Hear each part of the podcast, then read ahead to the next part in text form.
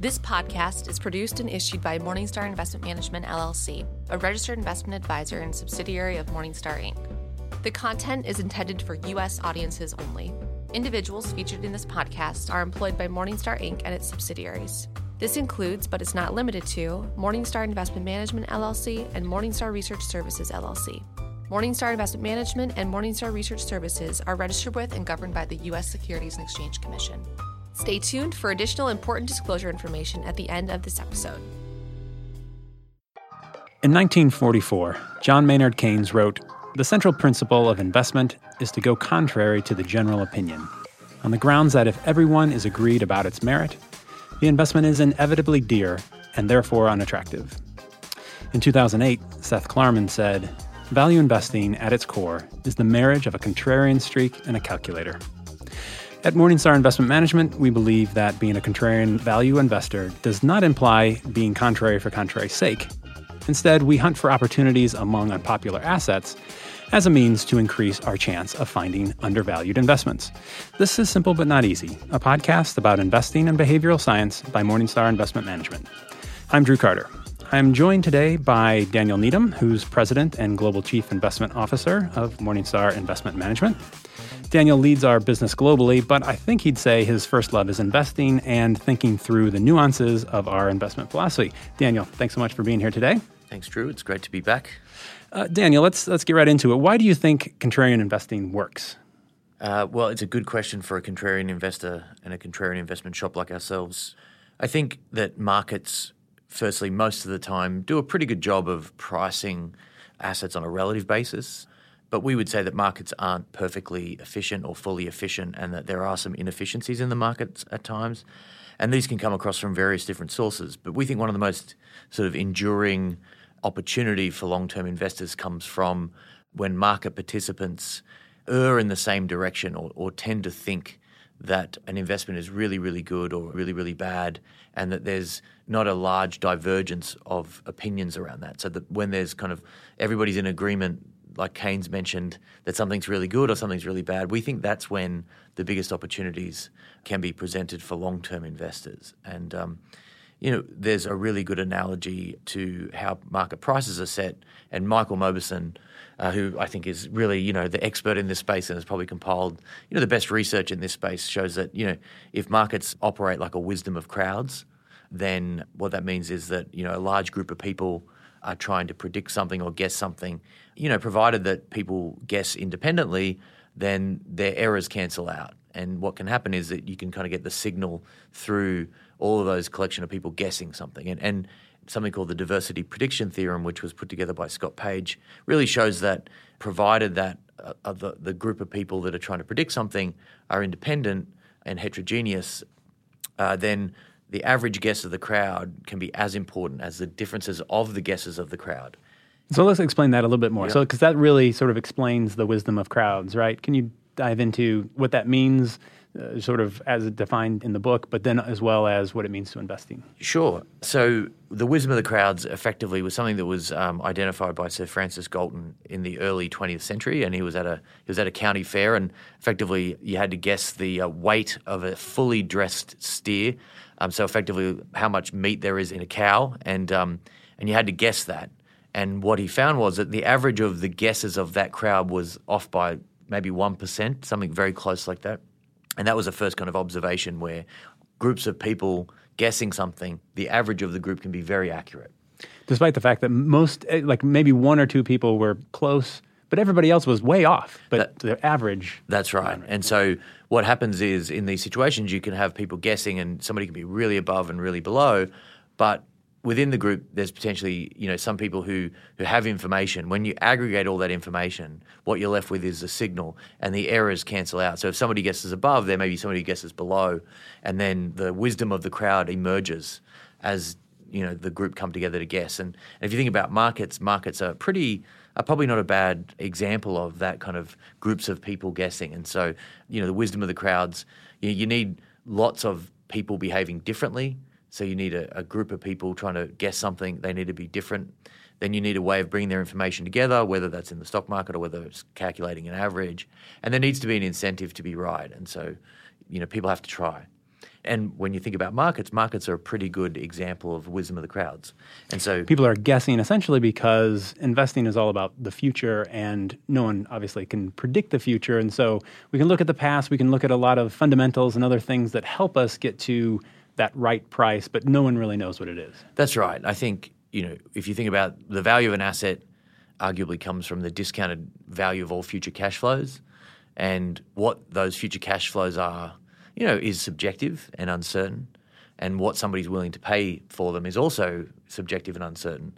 And markets really come together to try to price that uncertainty and work out what assets are worth, or you know whether that's a fractional share of a business, you know, like a stock, or whether that's a bond. And the more uncertain the cash flows, arguably the more prone the markets are to being swayed, and therefore maybe the wisdom of crowds not working as well as it would normally. And that's really what we're looking for. We're looking for periods where, as a contrarian, we're looking for periods where investors are so skewed in one direction that based off our subjective view of what we think something's worth, there's such a big gap.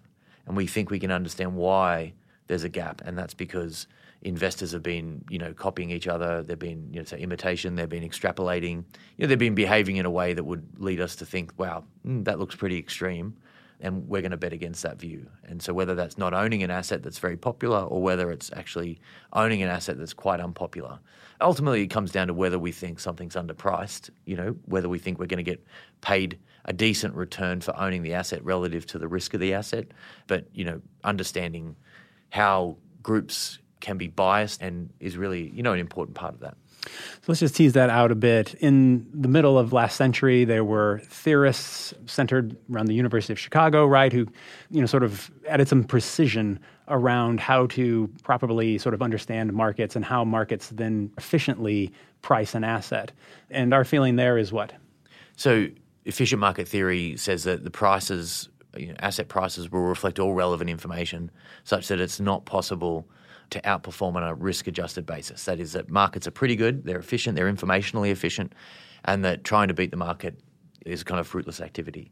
And what it says is that there's a large number of really well educated, well incentivized, well resourced people who are out there trying to make money. And so, therefore, any bit of information that's available will be quickly reflected in prices, and that effectively all those really smart people are neutralizing each other's behavior. There's an appeal to that, but it relies on some assumptions about rationality human rationality that investors are rational. They process information, you know, using Bayes' formula, which says that they correctly adjust their expectations based off new information being presented, and that they also use you know, expected utility theory to make their decisions. And so these are relatively rigorous requirements, and behavioral economics really is focused on sort of debunking those assumptions to the point where no one probably really thinks that investors are rational and that that people need to be able to do Bayes formula. And so that idea of markets being efficient, people would say, well, you can't make money being a contrarian value investor because markets are efficient. And efficiency was really based off those assumptions that I described. With behavioral finance coming around saying, well, actually, this whole rationality thing seems pretty questionable. Uh, but then the other arguments to support the efficient market theory were, well, um, even if people make mistakes, and so not everyone's rational, the errors they make will cancel out. And that's kind of the wisdom of crowds argument. Right. Um, right. So, provided that where people are behaving rationally, some person's overconfident, maybe they're overconfident on the long side and maybe somebody else is overconfident on the short side, well, maybe they cancel each other out. That's a pretty reasonable argument, I think, at times. But there may be times when they don't cancel out, and that's where the examples I used before. And then finally, arbitrage is the other argument. So even if the errors don't cancel out, there's a group of people with you know lots of money that want to take advantage of mispricing, and and they're going to swoop in and drive prices back to where they should be. And then you know the behavioral sort of finance school came out with the limits of arbitrage research, which said, well, actually, when you look in the real world, you can't arbitrage quite as easily as it appears in the textbook, and so they often use other people's money. Generally, they have a you know short time horizon. Generally, there's limits on shorting. You can't get your hands on every security. You know, when everyone wants to short something, the cost of shorting can be very high. Operating with borrowed money can actually really inhibit your ability to hold a position for a long period of time. And so there's a lot of evidence that arbitrage is actually somewhat limited and and that therefore even if investors are irrational and the errors don't cancel out, arbitrage might not be there to clean it up. And so we would say that markets are pretty efficient. You know, I mean, I think anyone that's invested and has gone back and done any market research or looked at the track record of active fund managers, you, markets are pretty good. And so something's working. But there are obviously times when, when markets are inefficient. And so what's working there? What causes markets to be inefficient? There can be a number of different sources of inefficiency, and they could be kind of informational, they can be sort of analytical, they can be behavioral. And so we would say the behavioral, what I've been talking about, where a large group of people behave in a certain way that is maybe biased or, you know, collectively biased in one direction, that's the most pervasive that we think. And so if the errors aren't cancelling out, then we think that there could be, you know, opportunities. And, you know, whilst markets are pretty good a lot of the time they're not always efficient and it's there the opportunities that come up and so we think for long-term investors that can you know be quite different hold views that are quite different to the rest of the market. We think there can be opportunities, but you know, there's not opportunities every day. It's not as if the markets aren't functioning well. We actually think they function pretty well. And so there's a number of different sources of inefficiency that different fund managers can take advantage of. And for us, we're long-term investors and, and we think the contrarian opportunity, that the behavioral opportunity is the biggest one for us to potentially take advantage of opportunities. So, if markets are frequently efficient, they must mean that they're inefficient at times. So, when are those times and, and what causes them? There can be a number of different drivers for market inefficiency. And the one that I'm really talking about today is behavioral. So, if markets work like the wisdom of crowds and you need people behaving differently, independently, um, and errors cancelling out, then we think the times when markets are inefficient is when people are behaving dependently. They're not behaving independently, and the errors don't cancel out. And so people are biased in a certain direction or a certain view. And that's really what we're looking for. And so the traditional finance school has looked at markets using physics type frameworks, like so mechanical physics. And there's a new school of thought, or maybe not so new, but it certainly wasn't in the CFA uh, course when I studied, uh, is complex adaptive systems. And so this is where a system isn't as predictable as you know a mechanical physics system like so thinking about the laws of motion. So an example of a complex adaptive system would be you know a flock of starlings like a flock of birds. And if you've ever seen the large flock of birds move around they almost it looks like it's almost planned the way that they shift left and shift right. And it's a beautiful sight. And the question is well who's leading that flock of birds? Who's in charge of that? And so within a complex adaptive system, you can get these emergent phenomenons, which is really how these flock of birds interact. And, and actually, when scientists have looked at trying to explain the pattern of behavior of birds, what they find is that birds generally have a handful of rules that they follow.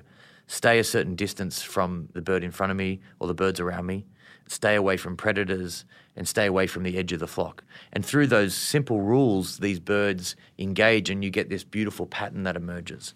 And that's a you know complex adaptive system. And so complex adaptive systems have you know a couple of attributes. So they're complex because there's lots of interactions, not because you can't understand it.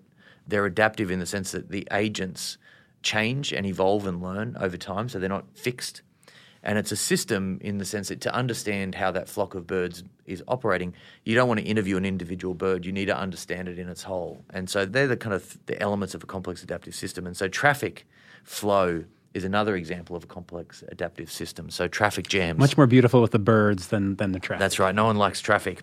And and you know, the example is, you know, who sat in traffic and has been really frustrated thinking which idiot caused this, who's responsible and well, if you think about traffic, if you think about being a driver, you have a set of rules that you follow. So you might be somebody who is a lane changer, so you'll switch lanes if there's an opportunity. You may be a lane stayer. You may be a speeder. You speed up into the gap whenever you see it, and you can't stand it when you when you see other people leaving a gap open. Maybe you know when there's traffic merging. Maybe you're a courteous driver and you let people in, or maybe you know you're, you're kind of one of those other people that doesn't. And then everybody has a plan. You know, I'm going to get from A to B, but it's not a master plan. It's not a plan that everybody has. It's an individual plan. And people will change their plan. I want to get from A to B, but that road is blocked. Well, I'm going to go this way. And so you can see. So the system, you know, affects the the principles. The principles affect the system. And yeah. So there there there are these things called interactions. And so when a driver responds to the traffic, they change the traffic and then that same driver responds to the changed traffic, and then that changes traffic, and these are called interactions. And as the number of drivers increases and as time increases, the interactions exponentially increase to the point that you can't predict the endpoint. It's computationally irreducible. And so complex adaptive systems are these things that are not as predictable as mechanical systems. And so this idea of cause and effect becomes really not as meaningful. You can't untangle which caused what who caused what. And so, and we at think, the extreme, there's chaos theory where a butterfly flaps its wings and it causes a tornado in that's Texas right. or whatever. Yeah. that's an example of complex adaptive systems. And so they're actually in social interactions and in nature, they're actually a lot more common than people think. And so what that means is, um, you know, you need to model things out. So Richard Bookstaber wrote a great book called End of Theory, and he you know, he talks about the importance of simulations and understanding how things could play out. And what that means is that closed form solutions and elegant mathematics are maybe not as applicable in these situations. And so, if markets are complex adaptive systems, then things like the idea of an equilibrium is maybe not as relevant. Maybe there aren't stable equilibriums. Maybe there are just you know patterns that emerge, but over the very long term, there's an element of structural uncertainty to markets, and so we think it's a much more interesting sort of way of looking at markets, and it does raise questions around some of the models in traditional finance that are built on these more stable models that come from physics as opposed to sort of nature. So if you have uh, the market sort of going along like usual, the agents, the investors are interacting with the market, the market is being moved by investors to some small degree. How does that break down? Where do those interactions break down to make the market inefficient? Generally, through a lot of these interactions, the errors probably average out most of the time. And because things are uncertain, it's not as if you know for certain what something's worth. And a lot of the time, things are sort of fuzzy enough that there's not that many opportunities for arbitrage or that many obvious mispricings. But it's when there are big mispricings at the really aggregate level that you probably say something really you know interesting about sort of a breakdown of what is called diversity in the markets. And so you know the late 90s technology and media and telecommunications bubble is an example where there was a huge breakdown. Japan in the late 80s where there was a huge bubble. I think there was a in sort of mining bulk mining stocks in 2011-12 where people just assumed that you know chinese steel production would continue at 35% you know, per annum forever. Uh, they don't ca- happen a lot. The big scale ones happen relatively rarely.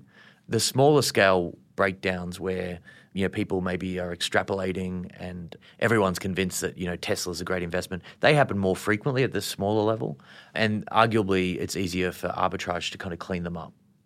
The bigger scale ones, the big stock market bubbles, the big asset class bubbles, they're the ones where there's a really big breakdown in the markets and the market pricing mechanism isn't working as it should because potentially there isn't enough divergence of views, they're the ones that can have the biggest effect, but they don't come around that often. But if you think about say Japanese stocks, when Japanese stocks were trading at crazy valuations, you know, well over the nearly twice the multiple that US stocks traded on in the late 90s.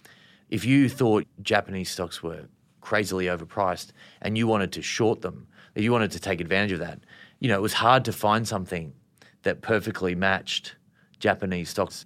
Let's say, you know, you liked GM and you didn't like Ford, where you go buy GM and short Ford, you can neutralize at least your exposure to the US automobile sector and other sort of elements of that industry. Um, it's hard to short Japan and take something on the other side that's going to give you. So you're kind of exposed to the uncertainty of that investment.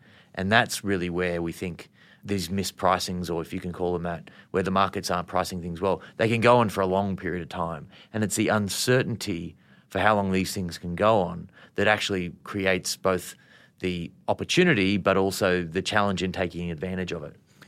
And Daniel, uh, the behavior of investors that sort of gets markets to that point, you've got some interesting metaphors to help understand the, sort of difference between human behavior at times and the behavior of another being, an, an insect, the, the honeybee, correct? That's right. Uh, so, for markets to work well, you want people to be making decisions independently but there's definitely value. Which is to go back to wisdom of crowds, right? That's, that's right. That's requirement is so that we're not looking over each other's shoulders and just doing what everybody else is doing. That's right. If if people are forming their opinion independently and they're trying to be as informed as possible, collecting that information will likely yield some insight into what something's worth. It's when people shortcut that and you know maybe imitate each other and, and don't do the work and you get these kind of information cascades things like that. That's where markets can't work well. And so you know the european honeybee or apis mellifera is one of my favorite insects. And uh, thomas seeley wrote a book called honeybee democracy which is an excellent book if you're interested in honeybees. But kind of really looked at how honeybees pick nest sites. So the honeybee in summer because there's so much pollen and nectar available, you know, they'll have a ton of food and then they'll have lots of baby bees and the nest site will get very full and then the parental site splits in two and the queen leaves with a you know a few thousand bees and then they'll bivouac on a tree and from there they need to decide what their next nest site will be.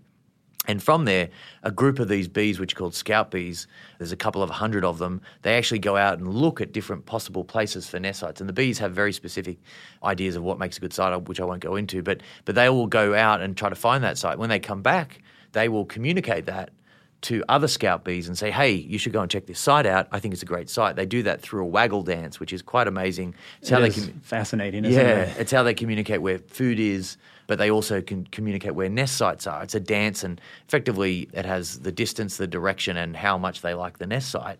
And the interesting thing with the bees is that they will listen to the other scout bee and go, okay, I'm going to check that out. But when they go to the nest site, they evaluate it independently. What that means is that if the bee was wrong about what makes a good nest site, that scout bee won't go back and say, hey, this is a good nest site. They just won't go back and communicate anything.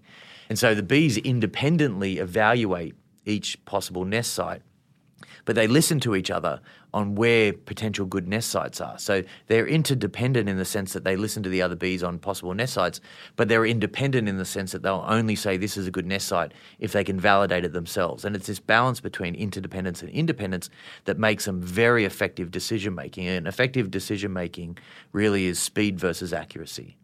You want to make a quick decision because deciding costs resources for the bees, you know, they're no longer in the nest site. They don't have any honey. They're on the clock. So the longer it takes them to decide, the more likely they'll starve. They don't have any food. Accuracy is the other thing. So they want to make an accurate decision. They want a nest site that's going to make it through the winter, that's going to protect them from predators. So they don't want to make too quick a decision. And so if you make too quick a decision, let's say you listen to the first bee that comes along, you could make a quick decision, but it could be a faulty decision. If you wait to make the perfect decision, each bee independently makes their own mind up, then what can happen is they'll never make a decision. And so I like the bee analogy because investors, in a way, listen to other investors because, oh, this could be a, an attractive investment. But for markets to work well, there needs to be a level of independence. And it's when that independence breaks down, that's when, you know, human group decision making can become faulty. And there's a study about music downloads that I've heard you talk about that illustrates this kind of mentality with humans or behavior That's right. rather. So, so some scientists did an experiment where they created a website where people could go and download music, and they structured it in a way that they could split the group of people in two. So you would come in, the two groups would see different things. And the idea was that there were 48 songs that were available for download. They were unknown songs, unknown artists. And the scientists wanted to see how much people's behavior would change the more they could see what other people were downloading. And so they wanted people to listen, rate, and download music. And one group effectively they could see the other people's downloads, but they were randomly the songs were shown randomly on the screen. Another group could see other people's downloads ranked highest to lowest. And it was really clear for the second group which songs were popular and which were unpopular.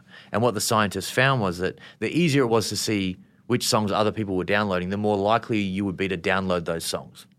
And so it showed that in this situation where people could be interdependent, so they could take a signal from other people and then they could independently evaluate whether it's a good song or not. Well, the easier it was for humans to see what other people were doing, the more likely they were to copy them. And the less likely they were to independently evaluate the song. And so I think that's an interesting kind of contrast to the bee analogy. These are, you know, super effective decision making on the bee side, whereas, you know, in a social setting, humans can be heavily biased. Now, what makes a good song is relatively subjective. And so, arguably, song downloads, evaluating whether a song is good is much more difficult than evaluating, you know, whether a, nest site is good. But I would argue that whether something is underpriced or not, or whether it's a good investment, in a social setting is arguably maybe closer to the music side than it is to the nest site side, especially for stocks, stocks that, that have uncertain cash flows. Because it's not as if all investors suddenly turn into you know non-thinking, non-B kind of you know only music download, doing what other people are doing, right? At any time, there's different groups of investors in the market who are making decisions based on different ideas. That's right. So you know, Richard Bookstaber, who I mentioned before, End of Theory, you know, he, he has a, an agent based model where he, instead of saying, you know, you're a, a fundamental value investor or, or, you're a contrarian sort of bottom up investor or you know he kind of groups investors into heuristics. Like what rules do they use to make investment decisions? And so within markets you have long term sort of contrarian investor or value investor. You know generally the thing they have in common is that when prices fall they're more likely to buy and when prices rise they're more likely to sell. And momentum investors are the opposite. When prices rise they're more likely to buy prices for they're more likely to sell. You know, there are short-term investors, long-term investors, institutional investors, retail. So, so you can group investors into these kind of sets of rules.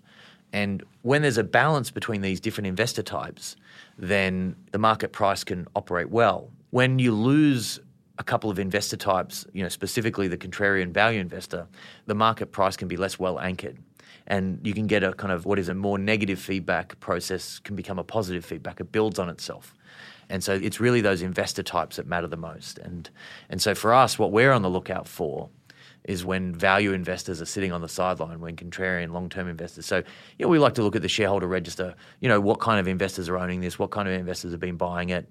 And ideally, for a contrarian investment for ourselves, if there is some grouping of sort of investors on the shareholder register, we like it when they're value investors and where the people that are positive you know, generally are using a similar sort of set of rules. And we think that's potentially more likely that the asset is not priced correctly. And does that explain mean reversion or the expectation for mean reversion in markets? I think the mean reversion of fundamentals is more driven by the capital cycle and investment and competition. So high profits attracts competition, which you know can drive down profits. And you know in some sectors where there are just legitimate barriers to entry and moats, potentially some of the platform businesses, the capital cycle isn't as relevant, although those businesses inevitably invest outside of their area of competence and the returns come down as if there was competition from a sort of a, a capital based perspective. Uh, the mean reversion in markets. So yeah, price, price. Yeah, that's right. So you can have these periods of excessive optimism or excessive pessimism that can kind of mean that really high price stocks relative to the rest of the market can come down and vice versa. I do think it's that, yeah, when you get the reversal of these extreme periods of a breakdown of diversity where, you know, investors are moving, you know, too much in one direction, yeah, I think that mean reversion can come there. So really popular high price stocks over time we think will become less popular as you know diversity returns to the market and you know arbitrage comes back and you know people start to sell the overpriced stuff and people start to buy the underpriced stuff so yeah i think it does influence that mean reversion that we see in markets. So, how do we use this thinking to make better investment decisions? We use it a few ways. We're value investors, and so we like to estimate what we think things are worth based off cash flows and reasonable relative views of relative risk of the investment. We use a checklist from a contrarian perspective. So we say, okay, you know, when we're looking at the potential attractiveness of an investment, we want to ask ourselves, does this tick the box for us across different areas? And so if there's a breakdown of diversity, we think a few things should probably be present. So, you know, investors should be underweight. So most investors being underweight. So it's not a popular asset class. Actually, it's quite the opposite. Ownership is concentrated in that kind of value, contrarian, fundamental investor type segment people have pretty negative or low expectations for the cash flow. So relative to other sectors, you know, it looks like people are being really harsh. We'd say, you know, sentiment is negative. So if you had a sentiment survey, it would be pretty negative. Generally, turnover we'd expect it to be on the lower side. It's pretty unpopular, not a lot. Maybe there was initial really heavy volume when it was getting sold, but generally volume starting to dwindle. Uh, investors appear to be extrapolating medium-term returns and fundamentals, and so you know that can be kind of visible in um, mutual fund flows. Like generally, there's a medium-term extrapolation that we see in retail mutual fund and ETF flows. And you know, if you can get any investor expectations, like what are investors' expectations for returns for that asset class, sometimes those surveys are available. Sometimes it's kind of more you have to assess that from you know reading newspapers and things like that. You know, is historical volatility high. Generally, high volatility is viewed as risk by markets, and so people don't like high volatility. So the higher the risk of something, you know, generally we think potentially it's underpriced. Uh, and are there statistical valuation ratios? Are they low relative to history? So PE, price to book, price to sales, price to cash flow. Imperfect valuation measures, but if you tick all those sort of eight boxes, I think, then it's potential there's a breakdown of diversity and that it could be an attractive long term investment. These factors aren't relevant for short term investors or people that aren't willing to underperform by too much relative to the crowd or that aren't willing to look very different. These are these are available, I think, for long term investors. And you know, one of the reasons the opportunity is there is because it's hard to take advantage of hard like behaviorally it's hard to to sort of have the guts to step into a market that has fallen a lot or or yeah, make be, these decisions that are contrary to what everybody else is doing. Yeah behaviorally so psychologically but also institutionally. So it's not just the um, psychology of the money manager it's the fact that you may get fired by clients or that um, you know the organization you know may put pressure on you not to take such a big bet you know the institutional kind of imperative to toe the line. These are not just you know career risk. Career exactly, yeah. So yeah. you know Jeremy Grantham and Ben Inker at GMO have talked a lot about that kind of career risk, and I think that's one of the most pervasive forces in professional money management. And so these opportunities are there partly because people can't take advantage of them. And so, on the one hand, we think these are really useful ways of looking for opportunities. But you have to be honest, like they're there for a reason because they're hard to take advantage of, both psychologically but also institutionally. And so, these breakdowns of diversity, these opportunities, we think this is a feature of the system, not a bug. We think these are going to continue going forward because the collective psychology of large groups of people and the institutional structure that prevents people from taking advantage of them. We think that's a feature of markets. And so, from our perspective, that's a good thing because we think longer term that's going to present opportunities. At the same time, the timing is very uncertain. And so, it's that uncertainty of the timing that makes it hard.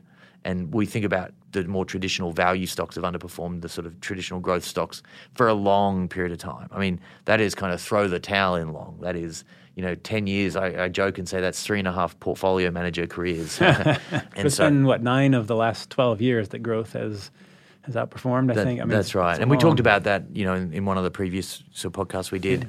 Yeah. Uh, it's extreme, and so it's hard. Like so, right now, if you look at a portfolio of small cap US value stocks, or you know global value stocks, or EM value stocks, if you're a, an investment manager and you really wanted to say they look incredibly unpopular, and they look too unpopular, they tick out say eight boxes, to take a big bold position on that, I mean that's hard. And if you've been holding it for a while, to even add more now, I mean that's really hard we think that's why the opportunities are there. So what uh, what makes us think that we can do it? We say it's hard. We know it's hard. What do we do to sort of help ourselves in those situations to do what we think the right thing to do? Yeah, I think the first thing is as an asset management or investment management firm, we have a very clear set of investment principles, philosophy, and from a business perspective, we're willing to do what's right from an investment perspective. At times you know, at the risk of the business. And so we're first and foremost an investment management shop, and we care about delivering good investment returns above everything else. And so you have to have that in the organization right from the top. Otherwise, at some point, you'll cave, and, and that is even worse than not having the view in the first place. So you need to have the organizational level to be able to back it. Secondly, we're primarily a multi asset investment shop. And so generally the views that we have, we're going to have a lot of views. We're not just going to have one view. So we will take a bold position in something that we feel is underpriced and other investors might not be willing to step up to the plate. But we're also going to be doing that with a number of different investments at the same time. And so we think that allows us the ability to kind of ride some of the pain out. And also, as you're sizing the position, we don't start with a huge position up front, we'll build over time. And so our goal there would be to kind of try to have the maximum position at the maximum point of, you know, pessimism before potentially an inflection point. And so not that we're trying to time markets, but we recognize we go in with our eyes open that things can often, you know, as you buy, they keep falling, which you want as an investor. You want to buy at a better price, but that also yields psychological and institutional pain that you have to be prepared for. So we think about our investments in kind of vintages. And it's a mental accounting tool that I think is helpful. Mm-hmm, mm-hmm. and so let's say you know you find an attractive investment opportunity. Um, you know, let's call it sort of know, European energy. And let's say we're back in 2015, 16, and you, you know, let's say 2015 things started to look interesting. They were, you know, very unpopular. You start with a small position, and you build it up. And as you get to sort of 2016, you know, you've established a relatively decent position because things look relatively cheap and everyone's very negative on the price of oil. And, and you think, well, okay, the price of oil is uncertain, but they're pretty negative views. We think if these companies can recover even slightly, that they could, you know, generate decent profits. Now that would be one position. So the vintage for that is 2015. And let's say 2017 or 18 comes along and we establish 2018 comes along and we, we establish a position in say US consumer staples. We think that as a sector and uh, sort of an industry, it looks relatively cheap. Well, the performance of the energy position and the performance of the consumer staples position aren't going to be one for one. And so, you know, let's say that on average our views maybe play out over five to seven years or, you know, three to seven years. Each of our investments will be at a different point. And so we'll have a portfolio that has lots of these different vintages. And so what we find is that at some point, some will be working, some won't be working, but it's often rare, although painfully it's happened you know a couple of times it's rare that they'll all be down at the same time. And so we find that that vintage framework in a multi-asset allows us to take advantage of things that if you're a single sector asset manager or somebody that was more benchmark aware couldn't take advantage of those opportunities as maybe readily as we can and vintages we this is a sort of metaphor for a wine cellar. You put something in in one year and it ages and improves over time, and at some point you move it to sort of the drinkability stack and, that's and right. replace it with something else that's that's young and, and still has time to mature. Yeah, it's a common term in private equity. I much prefer the wine analogy that you've used, which ah. is where it originally came from. So that's right, and and so we'll have investments that are, are maturing at different points, and what maturity means is that our thesis has either played out or hasn't played out, and that the prices in the market it's gone from being very unpopular to being very popular and the prospective returns are no longer attractive relative to other opportunities that we have, and it's time to sort of harvest that investment. Generally, we like to have very long holding periods and keep our turnover low. So, you know, we're a relatively slow moving kind of deliberative, yeah, patient kind of. But sometimes things pay off very quickly and move quickly, and so you know, U.S. high yield was something for us in 2016 where we, you know spreads blew out. It was related a bit to that energy view, but spreads blew out extremely quickly, and we were able to build a position, and then they closed relatively quickly, and you know we were able to reduce our exposure. But generally, we have a long holding period on our investments. What about you know after a massive market event, a crash where things are like you know pretty much everything is down twenty percent, thirty percent, forty percent. What uh, what what makes us think that, that we will sort of be ready to confidently enter a market in that situation, and not only that, but sort of buying the the right assets that have been you know overly hurt by the market downturn?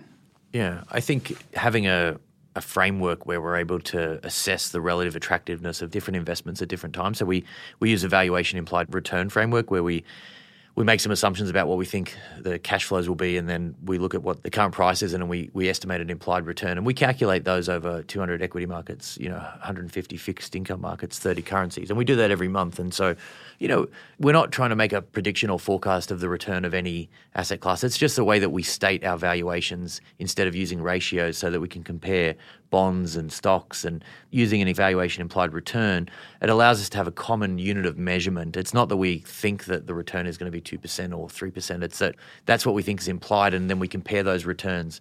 And so, in an environment where the markets are down 30, 40%, well, we're going to have our valuation implied returns updating. And so that's going to allow us to work out whether we think things are attractive on a relative basis. If everything falls by that amount, if we've got cash and bonds, then we'll increase the risk in our portfolios by taking advantage of those. And then we'll be looking for investments that really stand out, that have maybe look really attractive relative to other investments based off our valuation implied return. And then we have our checklist. Every month we score the asset classes using a couple of factors that allow us to say, yeah, that looks underpriced and it's quite unpopular. And we think that fundamentally, you know, it's a sound investment. And so that's how, you know, we would be prepared for that. And, you know, we're constantly scanning markets all the time. And again, we're not trying to perfectly predict the return on every asset. We're trying to use that as a, a way of ranking the opportunity set and taking advantage of it.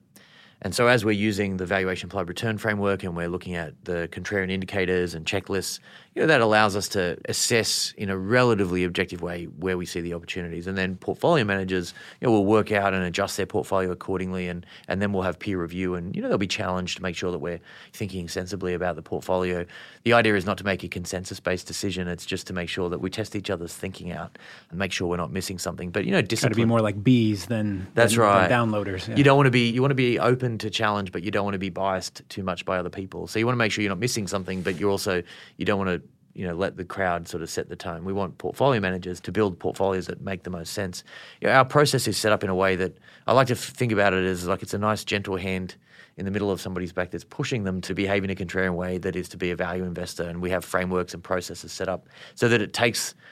We want to try to remove as much of the emotion from the decision of whether to invest or not. And we want to make it as kind of analytical and data driven as possible. Now, value investing is judgment based, but within our frameworks and models, that's where the fundamental views and the research has gone in. And, you know, when things are really cheap and, and there's a lot of investment opportunities, it's, it's important that you take risk, you take advantage of it. And, you know, as a value investor who, you know, maybe is more conservative, we can sometimes, you know, be viewed as kind of bears you know you're always bearish. And when the reward for risk is attractive and things are priced for attractive long term returns, if you don't take advantage of that, then you're not a value investor. You're a bear. And we don't like to think about ourselves as bears. We like to think about ourselves as value investors. Um, and so, you know, it's important to be a value investor. And so, the challenge with contrarian investing is you don't want to be contrarian for contrarian's sake, as you mentioned in the intro. And so, there's a really great quote I love from Warren Buffett where he says, you know, being a contrarian is just as foolish as a follow the crowd strategy. What's required is thinking, not polling. And so, from our perspective, first and foremost, we're you know we're fundamental value investors, and that um, we're not just buying things because they're unpopular. We think that things that are unpopular are more likely to be underpriced. And so you have to have, as Seth Klarman talks about, you've got to have that contrarian streak, but you can't forget the calculator. That's really important. And so, all, a lot of our fundamental research and analysis that underpins our approach is that calculator. And we like to think we've got a conservative calculator that when we make mistakes, we're less likely to err by being overly optimistic and overly confident. Daniel, thank you again for being here. It's always interesting to talk to you. Thanks, Drew. A lot of fun. And uh, thank you for listening. For Simple But Not Easy, I'm Drew Carter. Bye for now.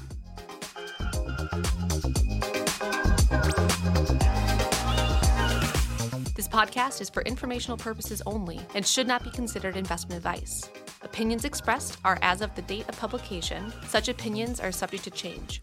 No Morningstar entity, including Morningstar Investment Management and Morningstar Research Services, shall be responsible for any trading decisions, damages, or other losses resulting from or related to the content presented.